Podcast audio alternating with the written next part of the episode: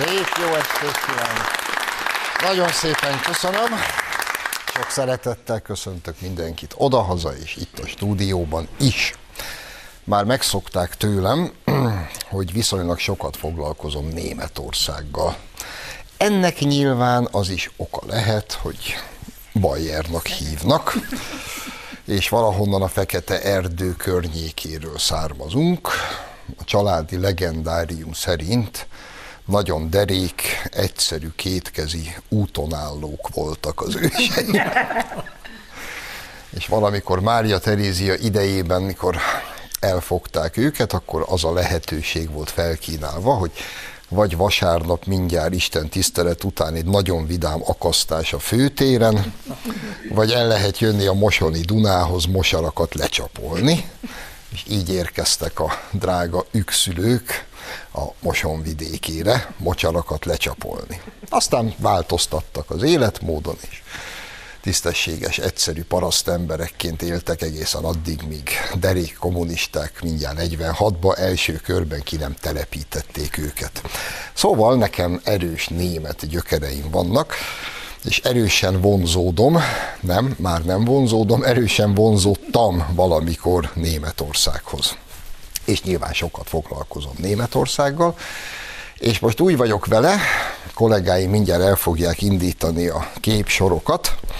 Szóval úgy vagyok ezzel, hogy ha egyszer össze kéne majd foglalni, hogy hogy nézett ki a 21. század elejének Németországa, akkor feltétlenül ezeket a képsorokat szeretném, hogyha mindenki látná. Ez nem valami burleszk film forgatása, nem, ez a német rendőrség, méghozzá egyenesen a német rohamrendőrség, akik egy lignit bánya miatt felszámolásra ítélt faluból próbálják a tiltakozókat kiüríteni, de hát komolyan mondom, hát az élet harc, tehát a, a gyaloggalop, a gyaloggalop ehhez képest egy kifejezetten drámai filmalkotás. Ugye itt vannak a másik oldalon a tüntetők, van köztük egy ilyen szerzetesnek öltözött segfej, az mindjárt azt szokta fellögdösni a rendőröket, akik egyszerűen arra képtelenek, hogy fölálljanak a sárból, és miközben még dobálják is őket emberek, tehát azért nem, ezt el lehetne nézni napestig. Ez a német rohamrendőrség, ott, ott a barátunk, ő valamiért tud járni a sárba. Ennek, ennek az okát nem értem, hogy a szerzetesnek miért megy. Lehet, hogy ő maga Jézus Krisztus tud vizen járni. De ezek a csávók, amit itt produkálnak, hát ez egyszerűen ez, ez beleizzott a retinámba. És ugye múlt héten, vagy talán január elején indítottam azzal az egyik sót, hogy a Bundeswehr hadgyakorlatán az összes tank egyszerre megadta magát Németországban. Ezzel úgy helyére is tettük a német hadsereget. Most megérkezett a német rendőrség. Szóval ez az a Németország emberek, amelyik azért mégiscsak ugye a militánság, ez a poroszos fegyelem, ugye ez a porosz Juncker Németország volt valaha, ahol a karhatalom, a rendőrség, a hadsereg volt mindig is a meghatározó. Hát fogalmazunk finom, ma nem az. Ma nem az. Ha én most német rohamrendőr lennék, és látnám saját magamról, ahogy a sárba próbálok lábra állni, nem intézkedni, lábra állni, ha ez én lennék, mint német rohamrendőr, biztos, hogy már holnap beadnám a leszerelésemet, és hazamennék, és forró teját kortyolgatva eltöprengenék az életem értelmén. De ők valószínűleg ezt nem teszik meg, és valószínűleg a, nem tudom, a német közvélemény mit gondol magában, ezt mindig úgy próbálom a saját rokonságomon lemérni, de ők agyhalottak. Agyhalottak már, tehát az a sok évtizedes fáradtságos munka, amivel a németekből a lelket kiölték, az náluk tökéletesre sikerült, már meséltem, ők azok, akik minden nap elmondják, hogy rettenetes ez az Orbáni diktatúra itt, hogy nem is értik, hogy mi hogy tudunk ebben a náci országban élni, viszont mostanában szoktak telefonálni, hogy azért a Balaton felvidéken, ha nézegetnénk ingatlanokat, mert most, hogy közeledik a nyugdíj, lehet, hogy mégis hazaköltöznének a náci diktatúrába. Na, szóval ez a Németország, hát a német hadsereg már nem a régi, a német rendőrség már nem a régi, de azért vannak ott dolgok, amik remekül működnek. Ilyen például a zöld politika. Ugye ma már ott tartunk, hogy eh, a német kormánykoalíció elengedhetetlen részét képezik a zöldek. Azok a zöldek, akik kitartó küzdelemmel elérték, kikövetelték, hogy zárják be a német atomerőműveket. A német atomerőművek emissziós kibocsátása ugye az nulla mint általában az atomerőműveké. De azok nem jó, mert az atomenergia nagyon rossz energia. Úgyhogy atomerőműveket bezárjuk, és majd lesz helyette remek szélenergia, meg sok-sok napkollektor.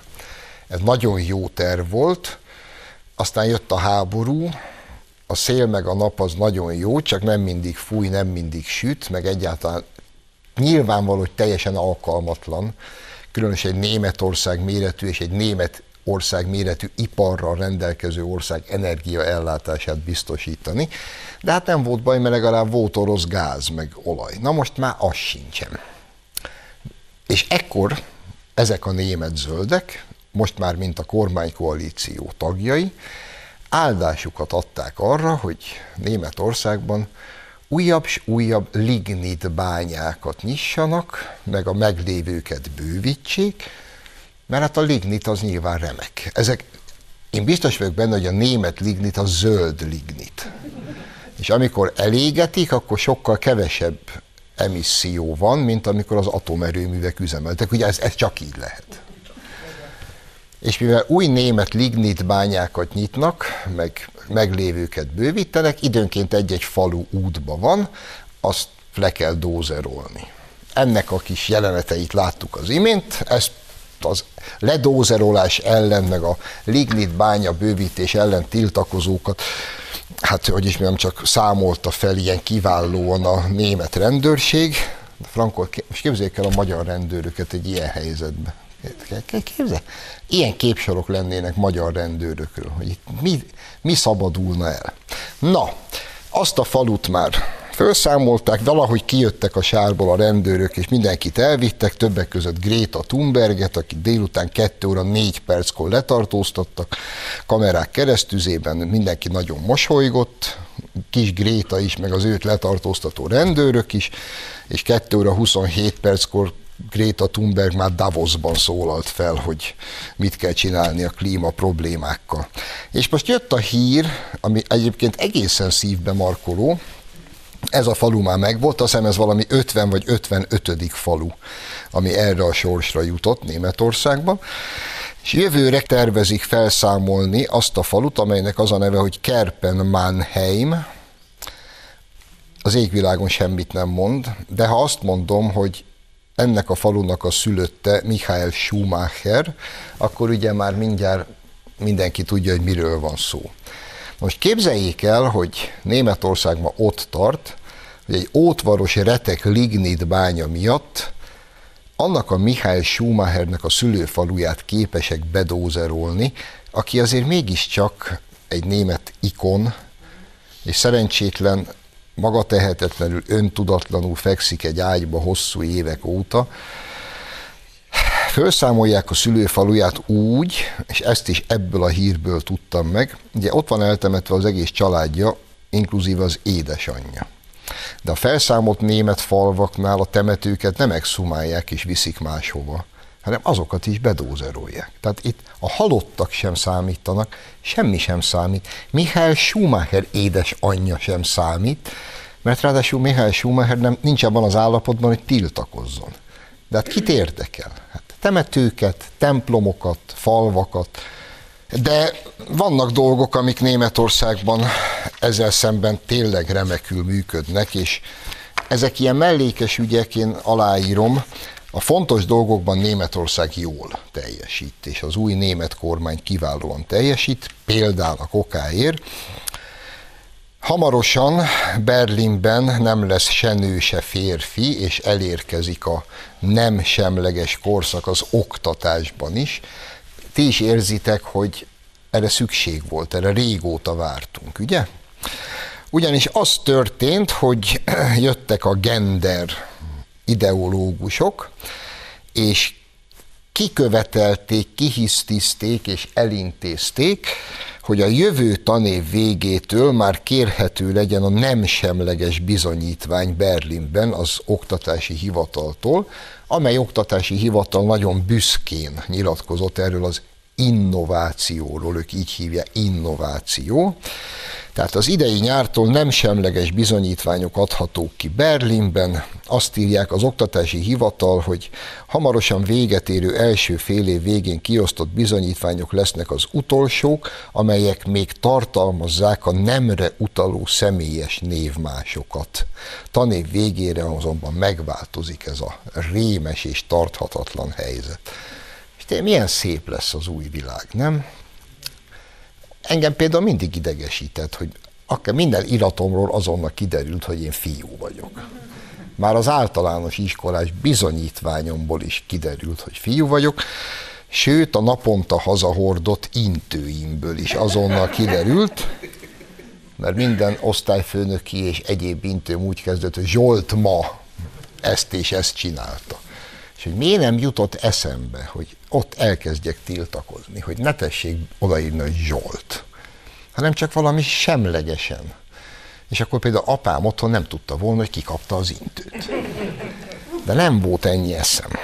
Hiába na, mi tényleg dinoszauruszok vagyunk itt az antik világból, de oké, okay, oké, okay, Németországban nem semleges bizonyítványokat fognak kiállítani, miközben sárba süpped a rendőrség, és leállnak a német tankok, viszont új lignit bányák nyílnak, ez Németország, és legyen ez az ő bajuk. Na de, ha egy kicsit tovább ugrunk, és elmegyünk az Egyesült Államokba, szóval kevésbé kedélyes felvételek következnek, és még maradunk az LMBTQ lobbinál. Tisztelt Hölgyeim és Uraim!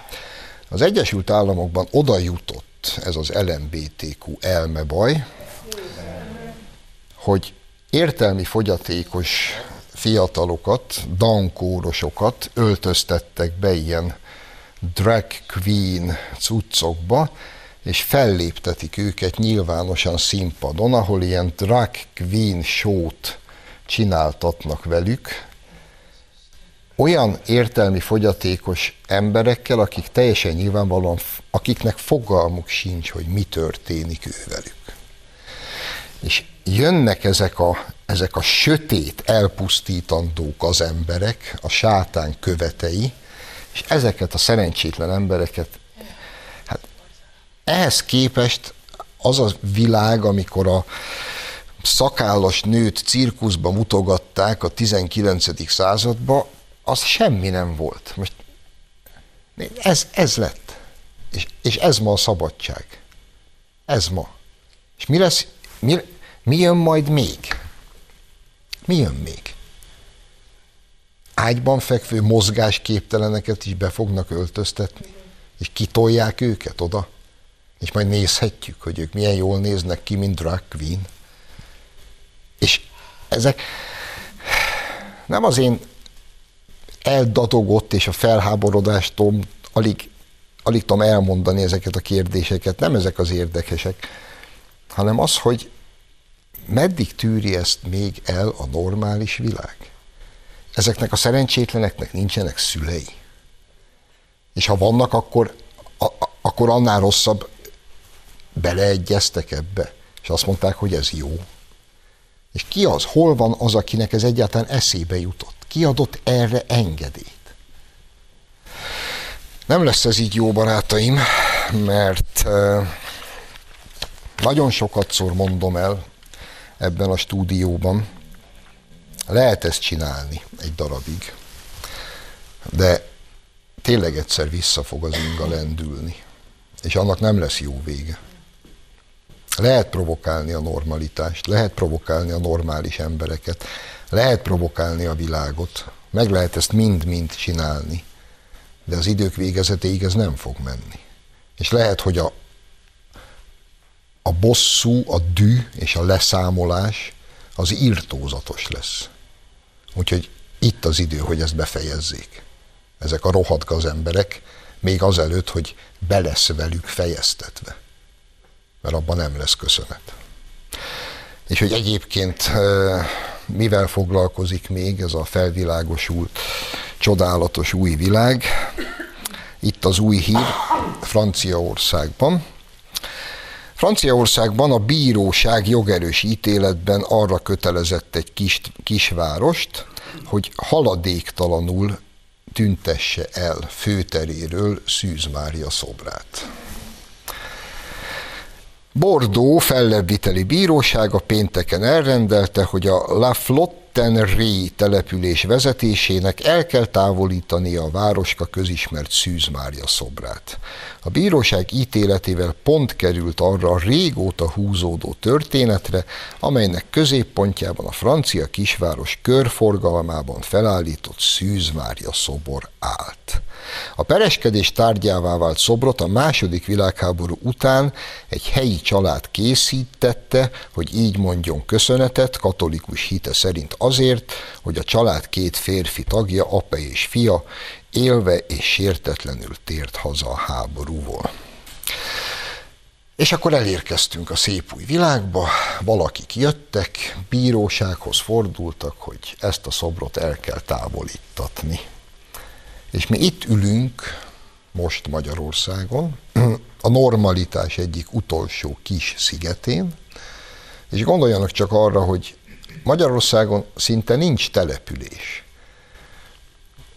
És úton útféle mindenhol szembe megyünk, vagy egy Mária szoborral, vagy egy feszülettel, amire az aljára mindenhol oda van írva, hogy ekkor és ekkor állította XY ilyen okból, olyan okból, hálából. És képzeljük csak el, hogyha mi ugyanebben a világban lennénk kénytelenek élni. És egyszer csak jönne, mert hó, alany lenne rá, aki már most szívesen bírósághoz fordulna, hogy ezeket mind tüntessük el, mert nekik nem tetszik. Én pedig így az előző gondolatmenet folyamányaként nagy szeretettel és tisztelettel fölteszem a kérdést, és mi van akkor, hogyha mi meg majd azokat fogjuk eltüntetni, akik ezeket akarják eltüntetni? Hm? Vagy az nem jó? Az nem legitimálás, hogy nekem meg az nem tetszik, amit te művelsz. A hazámmal, a kultúrámmal, a hitemmel, a hagyományaimmal, a múltammal, a történelmemmel. Nem tetszik nekem ez, sőt, engem ez sért és felháborít, úgyhogy el foglak tüntetni. Hm? Ezen is tessék elgondolkozni. Jó lenne, mi? Én is azt mondom.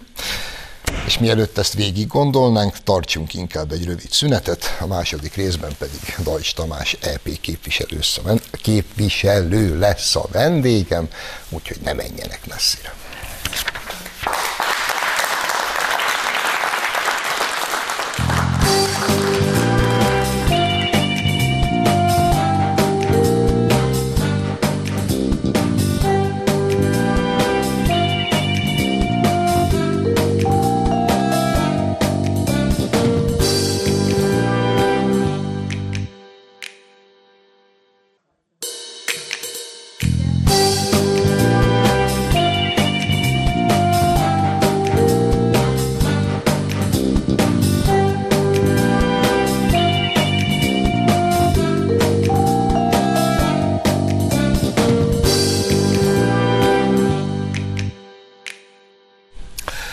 Folytatjuk a műsort, vendégem tehát a stúdióban Dajs Tamás, a Fidesz Európa parlamenti képviselője. Szervusz, tisztelettel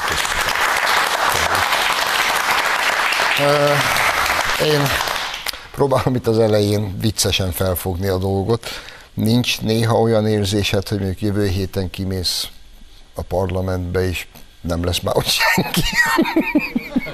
Ugye miniszterelnök úr fogalmazott úgy egy Twitter bejegyzésében, hogy lassan annyi baloldali európai parlamenti képviselő van rács mögött, hogy egy börtönválogatottat tudnának kiállítani, és e, lassan indulhatnak a 2024-es labdarúgó Európa bajnokságon, annak a selejtezőin, de ahogy látom, hogy halad előre ennek a, ennek a egészen elképesztő brüsszeli korrupciós botránynak a, az ügye, lassan egy amerikai foci csapatnyi eh, baloldali képviselő lesz a rács mögött. Tudjuk jó, hogy az nem 11 játékos, hanem 40-50-et is eh, jelent. Úgyhogy azt tudom mondani, hogy ez az egész egy határvonal az Európai Unió eh, történetében, a brüsszeli korrupció egyszer és mindenkorra lelepleződött, és most kell igazán észnél lennünk, hogy ne engedjük azt, hogy megint valóságá legyen az a jól ismert magyar mondás, hogy bizony nagyon sok mindent kell megváltoztatni ahhoz, hogy minden változatlanul maradjon. Nem szabad engednünk, hogy csak a felszínt kapargató változtatások legyenek, hanem tövestül, gyökerestül kell kiírtani a brüsszeli korrupció rendszerét. Az egy kicsit kicsit merüljünk el a részletekben. Az első dolog, ami, ami, amit nem nagyon tudok hova tenni. A korrupció volt, van, lesz. Oké, okay, rendben van. Na de az, hogy a húzi bőröndökbe euró százezrekkel rohangálnak, szóval ez már az alsó mocsoládi maffiának is ciki mert ennél már ők is okosabbak. Ez az első kérdésem, hogy ez hogy. A másik, ugye az egyik letartóztatott egy olasz, vádalkut kötött az ügyészséggel, és azt mondta, hogy enyhébb büntetés fejébe hajlandó mindent elmondani. Ezt várom. Egyrészt nagyon várom. Másrészt eh, azt... Nálad már csak számtalan baloldali európai parlament képviselő lehet izgatottabb, hogy mit mond el valójában róla. Igen, viszont egy mondatot már mondott, hogy igen, ő részese volt, sőt az egyik vezetője, és hogy ez évek óta zajlik. Akkor hagyd kérdezzem meg a kötelező tisztete, hogy bír valami évek óta zajlani? Haladjunk szépen sorjában. Tehát egyrészt korrupciós botrány, persze sajnos volt már az Európai Unió történetében, de most nem egy még oly elképesztő korrupciós ügy lepleződött le, hanem a brüsszeli korrupció intézményrendszere. Az lepleződött le, hogy Brüsszelben a politika csinálásnak a módszere, a főszabálya az az, hogy Európán kívüli érdekcsoportok, hatalmi csoportok nagy pénzeken befolyást vásárolnak, és nem az európai polgárok érdekében születnek döntések Brüsszelben és Strasbourgban, nem az európai emberek érdekében születnek uniós döntések, hanem azon külső érdekcsoportok tudják az akaratukat érvényesíteni, akik a brüsszeli korrupció rendszerében politikai befolyást tudnak vásárolni. Ezek lehetnek keleti államok, esetleg Marokkó, esetleg eh, Katar, őróluk eh, beszélnek most, nézzük meg, hogy mi a valóság, de nyugatról is ugyanezt tapasztaljuk. Eh, a dollár baloldal botránya az ezt jelentette, ahol Amerikából az magyar választási kampány időszakában 3 milliárd forintnyi és azt kell mondanom, legkevesebb 3 milliárd forintnyi dollárért politikai befolyást akartak vásárolni, tokkal vonóval, kilóra megvásárolták a magyar baloldalt, aki azóta is az őket finanszírozók érdekében e, jár el, vagy az egész soros hálózat, amelyik ugyanúgy politikai befolyást akar hatalmas pénzeken vásárolni Brüsszelben, politikusokat segítenek van egy listájuk majd 300 európai parlamenti képviselőről, aki a soros hálózat szempontjából megbízható európai parlamenti képviselő. Azért a mostani korrupciós ügy fényében kíváncsi lennék, hogy azért ott milyen erőforrások cseréltek gazdát, finanszíroznak civil szervezeteket, meghoznak létre, meg finanszírozzák a médiát. A magyar baloldali médiát is, ami egy dollármédia, meg finanszíroznak európai e, sajtótermékeket is. A második, ami nagyon fontos, hogy az hogy a búbánatban van már elnézést egy ilyen polgári televízió polgári műsorában mégis talán most fogalmazhatok Én sosem így, beszélek. Eh, hogy, hogy az Európai Uniónak van csalás elleni hivatala, az OLAF. Az Európai Uniónak van egy új intézménye, Uniós ügyészség. Az Európai Uniónak van Európolja, Eurojustja. Az Európai Bizottságnak számtalan főigazgatósága belső ellenőrzési apparátussal. Az Európai Uniónak van számvevőszéke. Az Európai Parlamentnek van költségvetési ellenőrző bizottsága. Hát hányszor járt itt Magyarországon a politikai vádakban megfogalmazott korrupció, állítólagos korrupció feltárása érdekében. Tehát van kont. Az Európai Unióban van hetes cikkely szerinti eljárás, van jogállamisági eljárás. És semmit nem vett rész, észre ez a kifinomult intézményrendszer a brüsszeli korrupcióból. Hát azt mondja a főszereplő, hogy ez évek óta zajlik. A huzi bőröntben több százezer eurónyi készpénz van. És ők verebekre, nem is tudom, kolibrikre lődöznek egy ilyen ágyú köteggel, a politikai vádaskodásban állítólag elkövetett, vagy a politikai vádaskodások szerint állítólag elkövetett lengyelországi, meg romániai, meg bulgáriai, meg magyarországi korrupciós ügyekre vadásznak, azt vizslatják, és ott Brüsszelben, ahol ezek az intézmények működnek, ott Brüsszelben évek óta elképesztő fordulatszámmal, elképesztő összegek mm, cseréje keretében működik egy ilyen korrupciós rendszer. Hát ez hogyan képzelhető el, hogy ez e, így működött? Mert úgy tűnik, hogy ezek az intézmények is azért jöttek létre, és a működésüknek az a lényege, hogy elfedjék az igazi korrupciót, a brüsszeli korrupciót, és próbálják a politikai vádaskodásokban hazugó módon megjelent állítólagos tagállami visszaélésekre terelni a figyelmet, ez a politikai manőver is eh, lelepleződött. Azért mondjuk én, én nagyon kíváncsi vagyok, hogy amikor, amikor 16 forint 40 fillér erejéig valami fajta uniós pénz felhasználásával kapcsolatban vélt szabálytalanság van Magyarországon, akkor a teljes dollár baroldal arról beszél, hogy de így az Európai Ügyészség, úgy az Európai Ügyészség. Te hallottál egyetlen egy nyilatkozatot, ahol most bármely dollár baloldali azt mondta volna, hogy hol van az Európai Ügyészség vizsgálata? Pedig európai politikusok, európai parlamenti képviselők euró milliós nagyságrendben érintette korrupciós ügyben. Most már azt mondja a belga rendőrség, hogy másfél millió eurónyi készpénzt foglaltak le ehhez képest most érdekes módon nincs szükség az Európai Ügyészségre. Az imént azt mondtad, hogy valószínűleg sok baloldali EP képviselő is izgatottan várja, hogy a letartóztatott kollega mit fog elmondani vádalkú keretében. E, ugye most vékony jégre megyünk, de gondolkodni, meg feltételezni dolgokat azért csak lehet józan észre. Tegnap, tegnap előtt előkerült egy anyag, ami arról szól, hogy például azt a EP határozatot, miszerint Katar meg Marokkó vehessen részt a Erasmus programba, tudod, Magyarország ki, Katar be, könnyített vízumot kaphassanak nevezett országok állampolgárai, ami azért érdekes, mert mondjuk Marokkóból a spanyol enklávéban naponta ostromolják meg a kerítést és támadják meg a spanyol rendőröket, de semmi vész, könnyített vízum. Tehát ezeket az európai parlamenti határozatokat ugye tokkal vonulva megszavazták a magyar vonatkozó baloldali képviselők is. Azért csak fölmerül az emberben a gyanú, hogy egy, ahogy fogalmaztál itt, ugye, politikai befolyást vásároltak Európai Unión kívüli országok az EP-ben, hogy a saját politikai érdekeiket tudják képviselni. Csak megkérdezi az ember magától, meg én most tőled, hogy biztos, hogy csak azokat vették meg, akiket eddig ismerünk, vagy mondjuk egész frakciókat megvettek? Palik László barátom, a Lászlóhoz eh, hosszú évtizedes barátság eh, köt, egyik elhíresült Forma 1-es verseny kommentárjában úgy fogalmazott felhang, hogy hová tűnt Démon Hill? Hát akkor én most Palik László stílusában azt tudom kérdezni, hogy hová tűnt Gyurcsány Ferencni?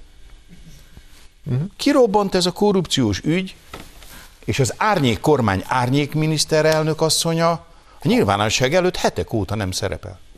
Brüsszelben és Strasbourgban hírét, hambát nem lehet látni. Miközben csak mellé rakok egy másik tényt, és hogyha van összefüggés, akkor az meglehetősen lesújtó rá, és az egész magyar dollárba oldalra nézve, ha nincs, akkor véletlen egybeesésről beszélhetünk csak. Közben az derül ki, hogy valóban a korábban a magyar dollár EP képviselői által hangoztatott véleményektől eltérő módon, azzal szögesen ellentétesen kedvezményes honosítást, kedvezményes vízumot, és az európai fiatalok, diákok felsőoktatási csereprogramját, meg most már közoktatási csereprogramját jelentő Erasmus programban való katari és marokkói részvétel mellett szavaztak. Úgy akkor, amikor a teljes európai parlamenti baloldal így szavazott, amely teljes európai parlamenti baloldal megvétele a mostani brüsszeli korrupciós botránynak a lényege. Tehát azt mondom, hogy lenne miről nyilatkozniuk, hogy milyen is az érintettségük ebben a súlyos, a brüsszeli korrupciós rendszert leleplező botrányban, mert kérdéseket fölvet az ő szavazási magatartásuk.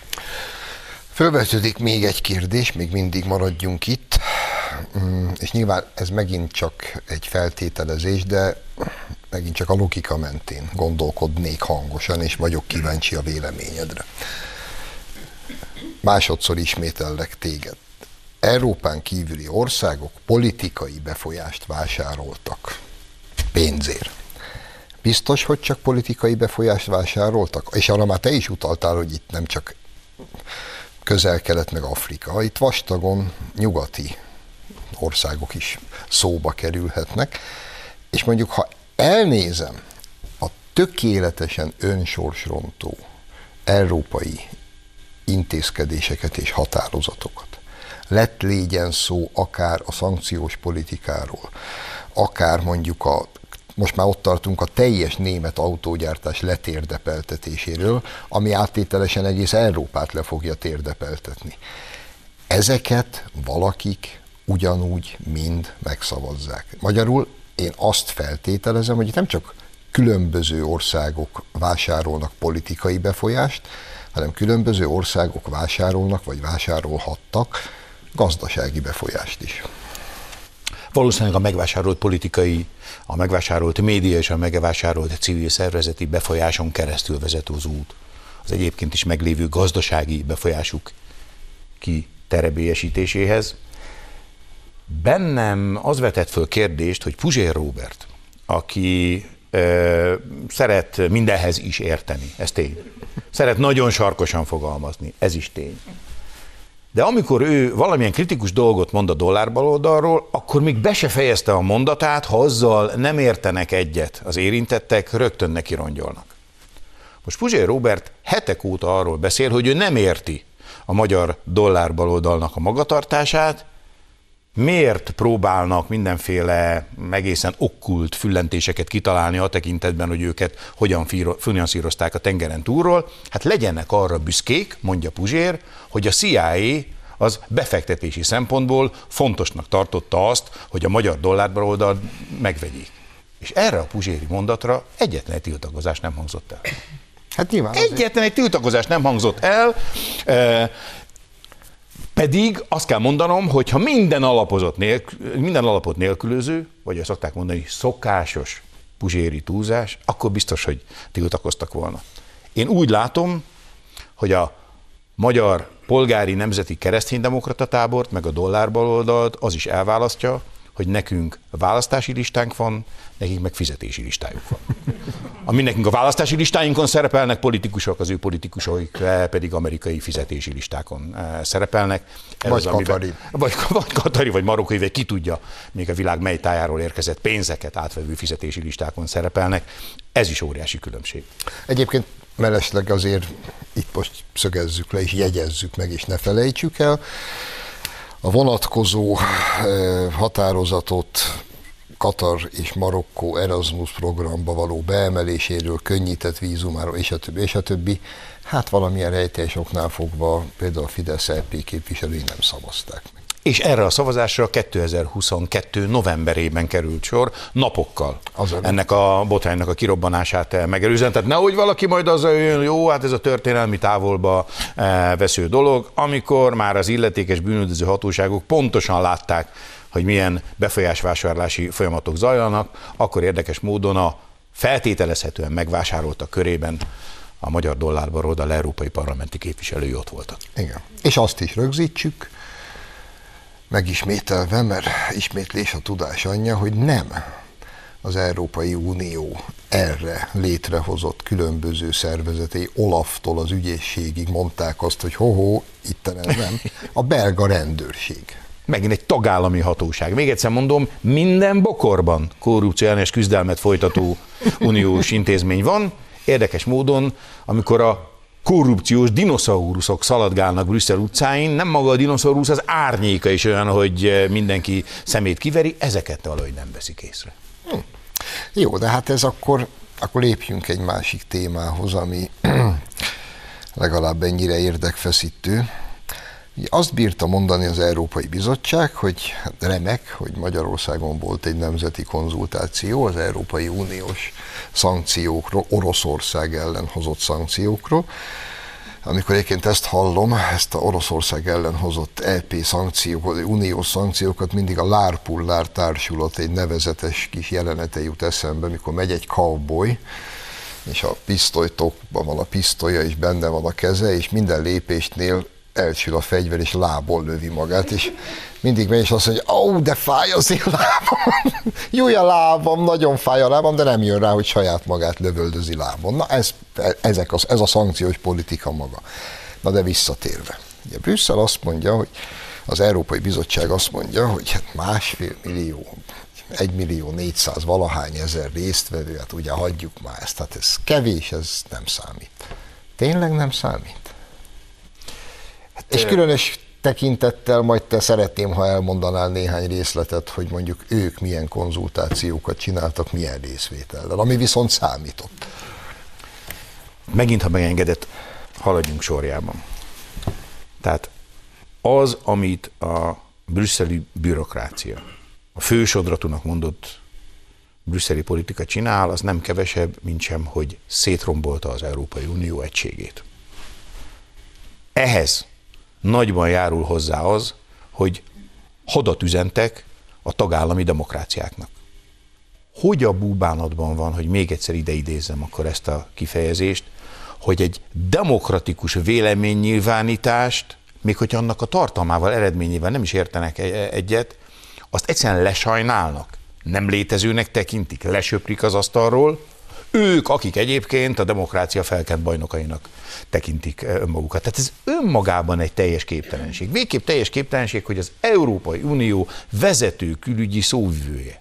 Hát egy csinovnyik, egy brüsszeli bürokrata veszi magának a bátorságot, hogy hatalmas indulattal arról beszéljen, hogy ő figyelmen kívül hagyja. És ő azt az Európai Bizottság álláspontot képvisel, és az Európai Bizottság is figyelmen kívül akarja hagyni a magyar polgárok, 1 millió 400 ezer magyar polgár eh, véleménynyilvánítását. Tehát az igazi baj, a vérlázító brüsszeli magatartás, a magyar polgárok véleményének a lesöprés az asztalról. Az haba tortán, hogy ráadásul olyan érvet hangoztatnak, ami, ami a kettős mérce totális érvényesülése megint. A példák.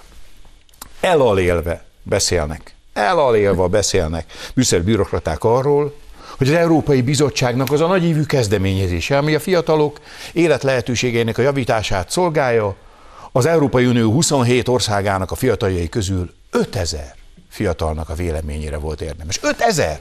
5000, és ettől, ettől úgy gondolják, hogy hát akkor a demokratikus legitimáció, mint ide Lacháza. De még erősebb érvnek gondolom azt, hogy a teljes Európai Uniós gépezet egy esztendőn keresztül tartott egy nagy konzultációt. Azóta neve, hogy Konferencia Európa jövőjéről. Minden energiát beletoltak, mind a 27 ország összes választójoggal, meg még választójoggal nem rendelkező, de már véleménnyel bizonyosan bíró fiatalja is elmondhatta a véleményét. Az Európai Unióban 360 millió választójoggal bíró ember él. 360 millió európai az, aki 18 évnél idősebb. 450 millióan élnek majdnem az Európai Unióban.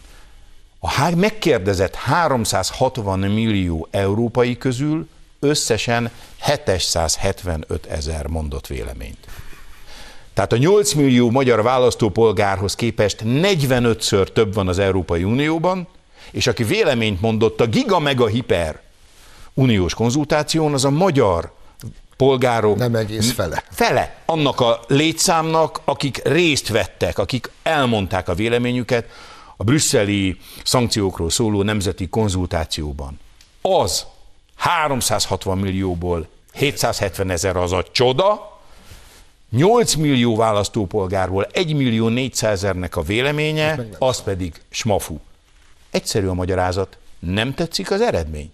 Azt mondták, elsőként véleménynyilvánítási lehetőséget kapva, ezzel a lehetőséggel élve a magyar választók, a nemzeti konzultáción résztvevők 97%-ának az álláspontja ez, hogy nemet mondanak a katasztrófát, a hihetetlen gazdasági károkat jelentő brüsszeli szankciókra. És mivel tartalmilag nem tetszik, ezért egyszerűen a demokráciának haza hadat üzenve lesöprik az asztalról a magyar polgárok véleményét. Nem fogjuk engedni. Szépen, higgadtan, nyugodtan, innen üzenem minden rendű rangú brüsszeli bürokratának, soha nem fogjuk megengedni, hogy a magyar polgárok akaratnyilvánítását lesöpörjék az asztalról. De mit, végül is mit várunk azoktól, akik azt megbírták csinálni, egy Ionescu dráma, ha erről született volna, akkor lehet, hogy kicsit azt mondanánk, hogy ez már túlzás, ez még a szürreálisban is túlzás, vagy egy mű. Ugye csak egy elevenítsük fel egy pillanatra, hogy hogy is volt itt a vagyonbevallási nyilatkozatokkal ez a kis történet, mert azt ahányszor eszembe jut, tényleg mindig úgy érzem magam, mint egy elmegyógyintézetbe. Mit is csinál? Ugye az éveken keresztül baj volt a magyarral, és akkor innen elkezdődik a sztori. Hát nem egyszerűen baj volt, hát amikor valahogy kinkeservel végre valami konkrét érvnek tetsző dolgot kellett mondani arra, hogy mivel is próbálják azt a gyalázatos politikai vádat alátámasztani, hogy Magyarországon ilyen-olyan korrupciós problémák lennének, azt mondják, hogy hát a magyar országgyűlési képviselők vagyonnyilatkozati rendszere az rossz. De a magyar vagyonnyilatkozati rendszer az rossz, de rossz, de rossz, de rossz. És hosszú évek brüsszeli zajongása után tényleg jó fejségből, nem tudok más mondani, egyszerűen azért jó, tudjátok mit, hogy a jó hiszemű uniós együttműködésnek valami tanúbizonyságát adjuk. Üsse Kavics úgy döntött tavaly nyár elején a Magyar Országgyűlés, hogy egy az egyben átveszi az európai parlamenti képviselők vagyonnyilatkozati rendszerét. Hiszen a művelt, a fejlett, a fantasztikusan demokratikus Brüsszelben, ha ez egy jó rendszer, akkor bizonyosan jó lesz itt a poros Közép-Európában, Budapesten is. Ahogy ezt a törvénymódosítást elfogadtuk, még nagyobb energiával nekirongolt Magyarországnak az Európai Bizottság, és azt mondta, hogy ez felháborító. Hát a korrupció elleni küzdelem szempontjából katasztrófa a most bevezetett új vagyonnyilatkozati rendszer. De mondtuk, de ez, a ez az Európai Parlament, akkor is katasztrófa. És azonnal vezessük vissza újra fogadjuk el a korábbi általuk is kárhoztatott magyar képviselői vagyonnyilatkozati rendszert. Elfogadtuk. Ezt a vállalásunk, ennek a vállalásunknak a teljesítését elismeri az Európai Bizottság. Itt nem füllent, sok kérdésben füllent, hogy nem teljesítettünk volna, elfogadta. Nos, hát innen jött az elképzelésünk, hogy ha az Európai Bizottság úgy látja, hogy az európai parlamenti vagyonnyilatkozati rendszer úgy rossz, ahogy van. És annak a megváltoztatására utasította, kényszerítette Magyarországot.